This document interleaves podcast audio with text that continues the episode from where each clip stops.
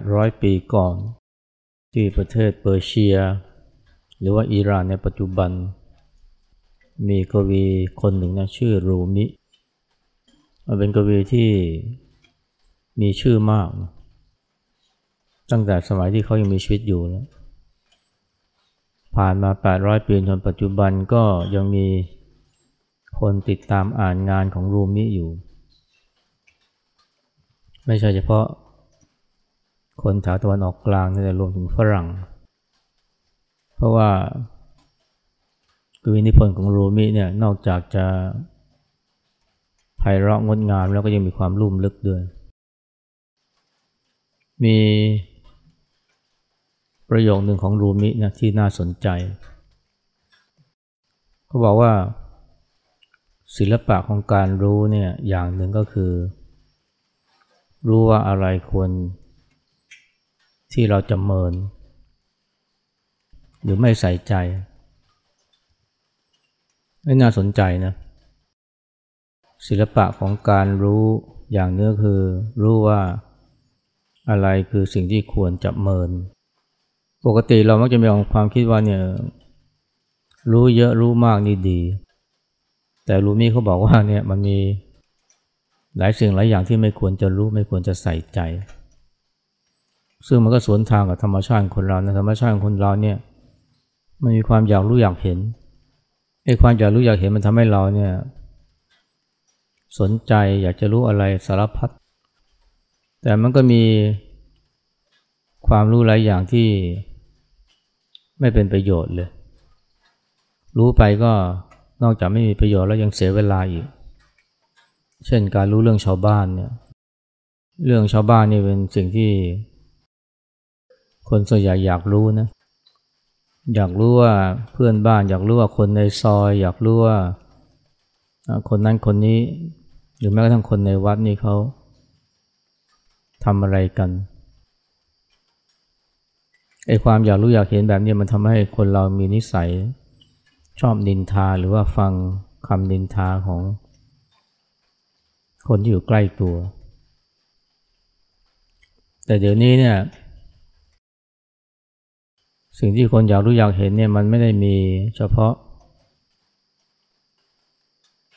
คำพูดคำกล่าวอ้างของคนรอบตัวนะเดี๋ยวนี้เรามีสื่อ ซึ่งเป็นแหล่งข้อมูล ที่สำคัญมากคือโทรศัพท์มือถือ เวลาเราเปิดโทรศัพท์มือถือเนี่ยมีหลายแอปทีเดียวนะที่มันชวนให้เรา หรือว่า ชวนให้เราอยากรู้อยากเห็นหรือว่าสนองความอยากรู้ความอยากรู้อยากเห็นของเรา เรื่องชาวบ้านเรื่องดารา เรื่องนักการเมืองเรื่องสารพัดซึ่งถ้าว่าเราไม่รู้จักเมินเสียบ้างเนี่ยโอ้มันทำเราเสียเวลามากทีเดียวเลยนะ เพราะว่าข้อมูลหลายอย่างหรือถ้าเรียกว่าความรู้เนี่ยมันเป็นขยะเสียเยอะเลย รู้เรื่องชาวบ้าน รู้เรื่องดารา รู้เรื่องนักร้อง รู้เรื่องใครต่อใครมากมายนี่ มันไม่เป็นประโยชน์แถมเสียเวลา ถ้าเราไม่รู้จักเมินบ้างนะ โอ้มัน ไม่ใช่แค่เสียเวลาอย่างเดียวนะบางทีเสียเงินด้วย เพราะว่ามันมี โฆษณามันมีอะไรต่ออะไรที่มาดึงดูดให้เราเนี่ยเกิดความอยากได้อยากมี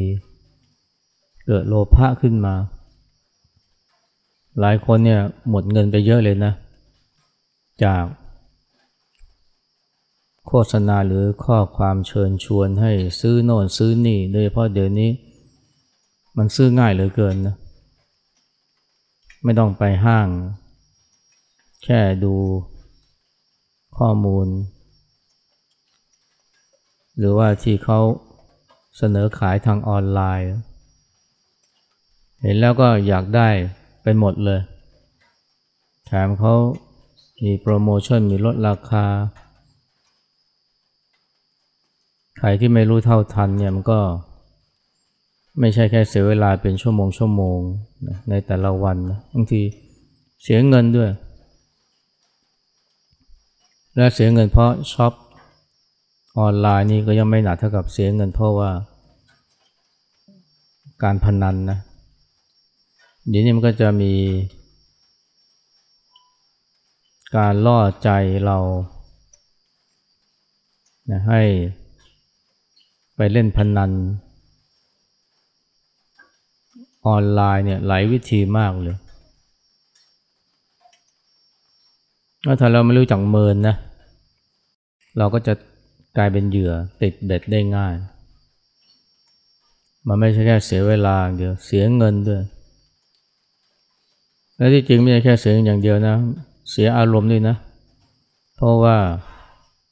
สิ่งที่มันดึงดูดความสนใจของเรา มันไม่ได้มีแค่สิ่งที่กระตุ้นกิเลส กระตุ้นความโลภ กระตุ้นความอยาก แต่ยังมีสิ่งที่กวนโทสะด้วย คือกระตุ้นความโกรธ และสิ่งที่กระตุ้นความโกรธนี่ที่จริงมันก็ไม่ได้มีแค่ ข้อความข่าวสารทางโทรศัพท์มือถือ แต่ว่ารอบตัวเราเนี่ยนะมันก็มีอะไรต่ออะไรมากมาย ที่ถ้าเกิดว่าเราเผลอไปสนใจ มันก็ทำให้เราเกิดความโกรธ เสียงดังที่มากระทบหูเรา ขณะฟังธรรม ขณะฟังเพลง หรือว่าขณะดูหนัง หรือขณะที่กำลังจะนอนหลับพักผ่อน อาจจะเป็นเสียงจากเพื่อนบ้าน อาจจะเป็นเสียงคนรอบข้าง ยังไม่นับเสียงดินทาว่าร้ายเรา ไอ้เรื่องแบบนี้เนี่ยถ้าเราไม่รู้จักเมินบ้างนะเราทุกข์นะ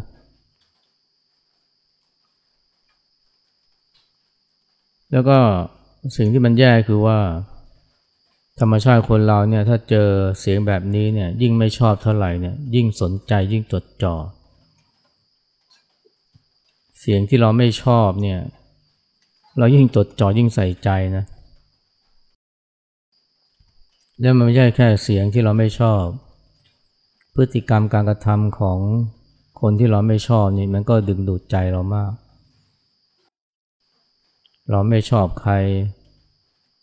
เราก็ยิ่ง จดจ่อใส่ใจกับการกระทำของเขา เขาอยู่ไหนเราก็สอดสายมองหา ใครที่กวนโทสะเราเรายิ่ง จดจ่อใส่ใจมากขึ้น แล้ววันทั้งวันเนี่ยเราก็หมด เสียเวลาเสียอารมณ์ไปกับเรื่องพวกนี้เยอะเลยทีเดียวเยอะเลยทีเดียวนะ ถ้าเราไม่รู้จักเมินเนี่ยเราจะทุกข์มาก เสียเวลาเสียอารมณ์มาก ทั้งที่เวลาคนเราก็มีน้อยล่อยหลอไปทุกที ชีวิตคนเราก็ไม่ได้ยืนยาวอะไรเท่าไหร่ เวลาในโลกนี้ก็เหลือน้อยลงไปทุกที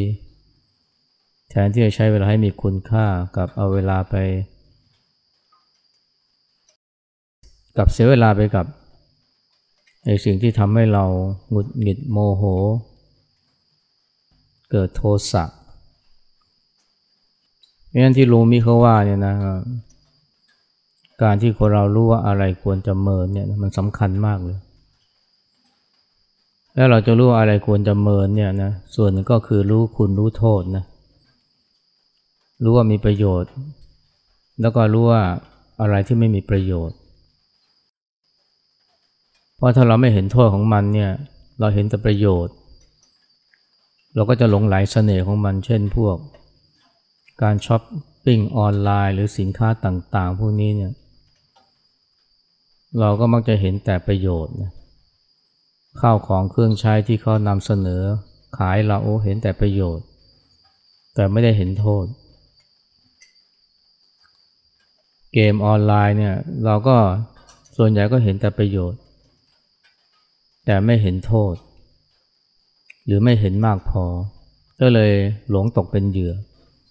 รวมทั้งการพนันด้วย เห็นแต่ประโยชน์คือลาภที่จะได้ แต่ไม่ได้มองว่า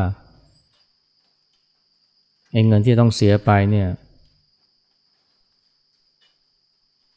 อาจจะมากมายกว่าเงินที่ได้ หรือรางวัลที่เขาล่อ แต่ว่าเห็นคุณและโทษอย่างเดียวไม่พอนะหรือว่ารู้คุณรู้โทษอย่างไม่พอนะสำคัญเนี่ยคือรู้ตัวด้วยเพราะบางทีเราก็รู้นะว่ามีโทษ แต่ก็หักห้ามใจไม่ได้ อย่างที่เขาพูดว่าเนี่ยดีชั่วรู้หมดแต่อดใจไม่ได้เหล้าก็ดียาก็ดี เราก็รู้มีโทษนะแต่ว่าก็ห้ามใจไม่ได้ หรือแม้กระทั่งการมีกิ๊กเนี่ยนะเราก็รู้มันไม่ดี แต่ก็ห้ามใจไม่ได้ เพราะนั้นเพียงแค่รู้คุณรู้โทษอย่างเดียวไม่พอต้องรู้ตัวด้วยเพราะถ้าไม่รู้ตัวนี่เราก็จะ ตกอยู่ในอำนาจของมัน สิ่งที่กระตุ้นโลภะ กระตุ้นราคะหรือว่ากระตุ้นโทสะบางทีเราก็รู้นะว่า ไปสนใจคำดินทา ของคนนั้นคนนี้เนี่ยมันไม่มีประโยชน์มีแต่ทำให้เราทุกข์หรือว่าไปใส่ใจกับพฤติกรรมการกระทำของคนบางคนที่ไม่น่ารัก ที่ชอบกวนโทสะเราเนี่ยมันมีประโยชน์ แต่ก็ห้ามใจไม่ได้ เผลอไปจดจ่อใส่ใจ อันนี้เป็นเพราะว่าไม่รู้ตัว ไม่รู้ตัวดังการที่เราจะมีศิลปะในการเมินเนี่ย มันก็ต้องมีความรู้ตัวมากำกับด้วยแต่จะว่าไปเนี่ยสิ่งที่เมินเนี่ยหรือสิ่งที่ควรเมินเนี่ยมันไม่ใช่แค่ข้อมูลข่าวสารคำพูดการกระทำบางทีสิ่งเสพบางอย่างเนี่ย เช่นอาหารเนี่ย อาหารบางอย่างมันอร่อยนะ แต่ว่ามันมีโทษ เพราะว่ากินมากไปแล้วทำให้เกิดโรคเกิดภัย ก็ต้องรู้จักเมินด้วย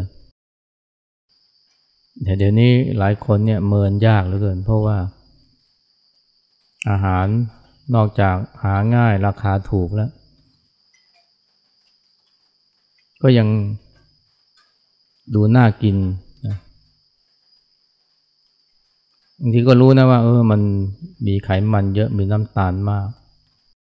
หรือสารปรุงแต่งเยอะแต่ว่า เมินยาก เห็นทีไรก็อยากกินทุกที ทีแรกก็ดูภาพก่อนนะดูภาพที่เขาโฆษณาทาง Facebook เกิดความอยากขึ้นมาคนนี้มันก็ต้องสั่งซื้อแล้วไปเรียบนะ กราบมาส่งอะไรเงี้ยหรือเดินไปหาที่ร้านเนี่ยความทุกข์คนเราเนี่ยมันก็เกิดขึ้นจากการที่เราไม่รู้ว่าอะไรควรเมิน แต่จริงสิ่งที่ควรเมินเนี่ยมันไม่ใช่แค่สิ่งรอบตัวเรานะ ที่กระตุ้นกิเลสหรือว่ากวนโทสะ หรือทำให้เราเสียอารมณ์ บางสิ่งบางอย่างในตัวเรา ก็ควรที่เราจะเมินด้วย โดยเพราะความพร่อง คนเราทุกคนเนี่ยมันมีอะไรที่สมบูรณ์หรอก มันก็จะมีความพร่องอยู่บ้าง ไม่มากก็น้อย แต่ถ้าเราไปใส่ใจกับส่วนที่พร่องส่วนที่ขาด เราก็ทุกข์นะ คนที่ไม่ทุกข์คือคนที่รู้จักเมินนะ สิ่งที่พร่องสิ่งที่ขาด มีผู้หญิงไต้หวันคนหนึ่งนะชื่อหวังเหมยเหรียญเกิดมานี่ก็พิการทางสมอง เธอไม่สามารถที่จะพูดได้ แล้วก็ไม่สามารถที่จะเดินเหินเหมือนคนปกติได้ ตั้งแต่เล็กนี่ต้องนั่งรถเข็น จะถ่ายทอดอะไรก็ต้องใช้การขีดการเขียน แต่เธอก็เป็นคนที่มีความสุขนะ และแถมก็ยังมีแรงใจที่เต็มเปี่ยม สามารถจะเรียนจบปริญญาเอกมหาวิทยาลัยที่มีชื่อในอเมริกา UCLA ตอนหลังเธอก็ได้รับเชิญให้ไปพูดเพื่อสร้างแรงบันดาลใจกับผู้คน มีครั้งนึงเธอไปพูดที่โรงเรียนมัธยมแห่งหนึ่ง เธอพูดไม่ได้นะ เธอก็เขียนเอา เขียนใส่กระดาน พอเธอบรรยายเสร็จเนี่ยก็เปิดให้มีการถามเมื่อมีเด็กนักเรียนคนหนึ่งยกมือถามว่าเนี่ยคุณเกิดมาพิการตั้งแต่กำเนิดเนี่ยคุณรู้สึกน้อยใจบ้างไหม คุณมองตัวอย่างไร ที่ประชุมพอเจอคำถามนี้ก็เงียบกริบเลย เพราะมันเป็นคำถามที่เซนซิทีฟนะปกติเขาก็ไม่ถามกันตรงๆแบบนั้น แต่หวังมือเลี้ยน ก็ไม่ได้สะดุ้งสะเทือนอะไร เธอก็หันกลับไปแล้วก็เขียนข้อความ ที่กระดาน ฉันมองตัวเองอย่างไรหนึ่งฉันเป็นคนน่ารักสองฉันมีเรียวขาที่สวยงามสามฉันมีแมวที่น่ารักสี่พ่อแม่รักฉันห้าพระเจ้าก็รักฉัน เธอเป็นคริสนะหกฉันวาดรูปได้ฉันเขียนหนังสือได้ แต่ที่ควรประทับใจคือข้อที่เจ็ดนะ ฉันมองสิ่งที่ฉันมี ฉันไม่มองสิ่งที่ฉันขาดโอ้ยคนประทับใจมากนั่นคือเคล็ดลับเนี่ยที่ทำให้หวังเหมยเหลียเนี่ยเป็นคนที่มีความสุข แล้วก็ประสบความสำเร็จ เพราะว่าแม้เธอจะขาด หลายอย่าง เช่นเธอไม่มีความสามารถที่จะเดินเหินเหมือนคนปกติได้ไม่มีความสามารถที่จะพูดได้ เรียกว่าขาดความปกติในบางเรื่อง แต่เธอไม่สนใจไงเธอเมิน เธอเลือกที่จะเมิน เธอก็มาสนใจสิ่งที่เธอมี สมองที่ยังดีนะตาที่ยังมองเห็น และหลายสิ่งหลายอย่างที่ยังทำได้พอเธอมาใส่ใจกับสิ่งที่เธอมีแล้วก็เมิน ไม่สนใจสิ่งที่เธอขาด เธอก็ไม่ได้รู้สึกด้อยนะไม่ได้รู้สึกต่ำต้อยไปกว่าคนอื่น นี่ก็เรียกว่ารู้จักเมินนะรู้ว่าอะไรควรเมิน นี่คล้ายๆกับผู้หญิงไทยคนหนึ่งนะเกิดมาก็เป็นทารัสซีเมียอย่างแรงเลยทารัสซีเมียนี่เป็นโรคเลือด ถ้าพ่อกับแม่นี่มีเชื้อ ลูกก็รับเต็มๆเลย เธอนี่เกิดมาก็เรียกว่าผอม พอโตขึ้นมาก็ ตาโปนกระดูกเปราะหกล้มทีไรก็ไม่แขนหักก็ขาหัก ต้องถ่ายต้องรับเลือดนี่เป็นประจำ หมอบอกว่าจะอยู่ได้ไม่เกิน 20 ปีนะ แต่ว่าเธอก็ดูแลร่างกายดูแลจิตใจของตัวเองจนอายุ 30-40 ได้และที่สำคัญคือเธอก็เป็นคนมีความสุขคนหนึ่ง เคยเป็นดีเจวิทยุคลื่นความสุขนะเมื่อสักยี่สิบปีก่อน เธอพูดไว้ดีเธอบอกว่าเนี่ยฉันถึงแม้ฉันจะมีเลือดที่ไม่ดีนะ แต่ฉันยังมีตามองเห็นสิ่งสวยงาม มีจมูกดมกลิ่นหอม มีหูฟังเสียงไพเราะ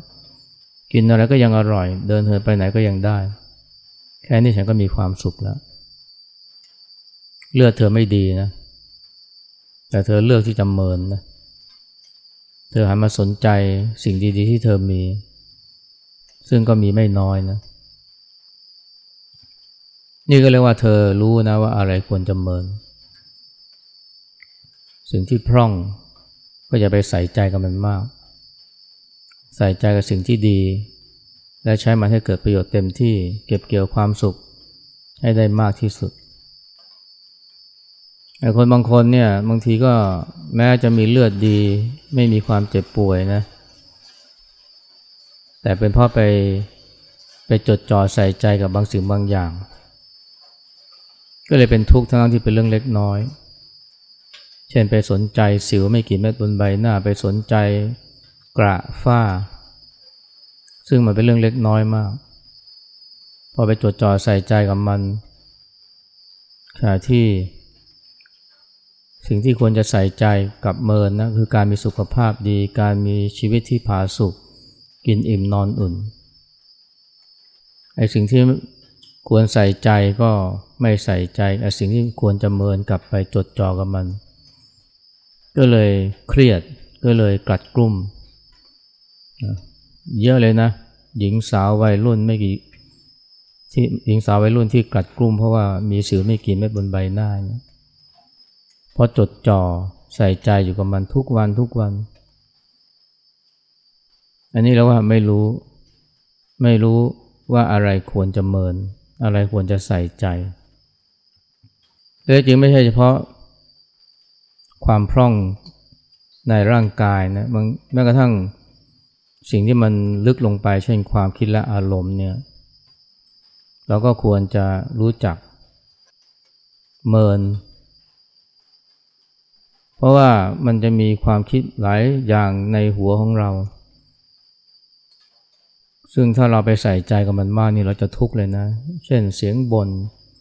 เสียงบนโน่นบนนี่ บางทีก็เสียงต่อว่าบุปการีต่อว่าพ่อแม่ เสียงบ่นน้อยเนื้อต่ำใจ พ่อแม่ไม่รักเราหรือทำไมเราต้องเป็นแบบนี้ไอ้เสียงบ่นเสียงว่า หรือว่าความคิดลบคิดร้ายเนี่ยมันเป็นเรื่องธรรมดานะเกิดขึ้นได้กับทุกคน แต่บางครั้งเนี่ย อาจจะเกิดเยอะหน่อยนะเวลาเราเจ็บเราป่วย เวลาเราเจอเหตุการณ์บางอย่างที่มันไม่ปกติ แต่ถ้าเราไปใส่ใจกับมันมากนี่เราทุกข์เลยนะ หลายคนทุกข์มากเลยนะ ที่มันมีเสียงที่มีความคิดต่อว่าพ่อแม่อยู่ในหัวทำไมพ่อแม่เห็นแก่เงินทำไมพ่อแม่ใส่ใจแต่ลูกชาย พ่อแม่ไม่รักเรา บางอย่างก็เป็นความจริงนะแต่บางอย่างก็เป็นการปรุงแต่ง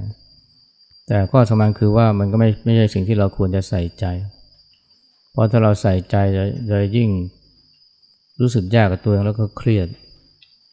บางทีอยากจะฆ่าตัวตายนะเพราะว่ามันมีเสียงต่อว่าพ่อแม่ไม่เลิกสักทีบางทีก็มีเสียงจ้วงจับพระรัตนตรัยเอ้เสียงพวกนี้ถ้าไปใส่ใจมากเนี่ยยิ่งยิ่งทุกข์เลยนะ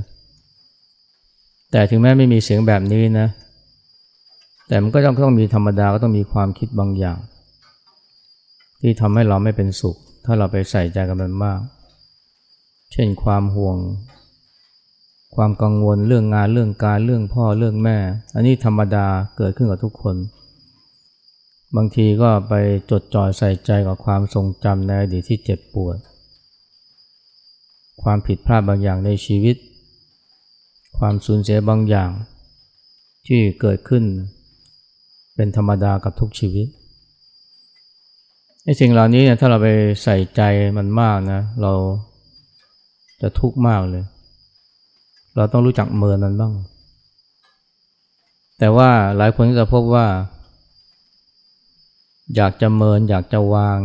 อยากจะไม่ใส่ใจแต่มันก็อดไม่ได้ อันนี้เพราะอะไรนะ เพราะว่า ความไม่รู้ตัว เพราะว่าขาดสติหรือสติไม่เร็ว มันไม่ใช่ว่าเราอยากจะเมินแล้วเราเมินได้นะมันไม่ใช่ว่าเราอยากจะวางแล้วเราวางได้ ไม่ใช่ว่าเราอยากจะไม่สนใจแล้วเราจะทำเหมือนกันได้ ใจเรามันไม่ได้ขึ้นอยู่กับความอยากของเรา แต่มันขึ้นอยู่กับการฝึกการฝนด้วย หรือการสร้างเหตุปัจจัย อยากจะเมินแต่ถ้า ชอบคิดเล็กคิดน้อย หรือขาดสติมันก็อดไม่ได้ที่จะจดจ่อใส่ใจ ถ้าอยากจะเมินเนี่ยมันก็ต้องฝึกสติ ให้มีความรู้สึกตัว เพื่อที่จะไม่หลงไปกับความคิดเหล่านั้น มันเกิดขึ้นแต่ว่ารู้ทันมัน ศิลปะของการเมินนะความคิดและอารมณ์ ที่ไม่ประสงค์เนี่ยหรือที่เป็นโทษกับ จิตใจของเราคือการมีสติมีความรู้สึกตัว สตินี่ก็ถือว่าเป็นเครื่องคุ้มกันจิตนะไม่ให้ความคิดและอารมณ์เหล่านี้มาครอบงำเราห้ามมันไม่ได้นะ ห้ามมันไม่ให้เกิดขึ้นไม่ได้ แต่แม้มันเกิดขึ้นแล้วมันทำอะไรจิตใจเราไม่ได้ เพราะเรามีสติเรามีความรู้สึกตัว หรือมีเรามีความรู้ตัวอันนี้เรามาฝึกสติกันก็เพื่อนี้แหละเพื่อที่เราจะสามารถจะเมิน หรือวาง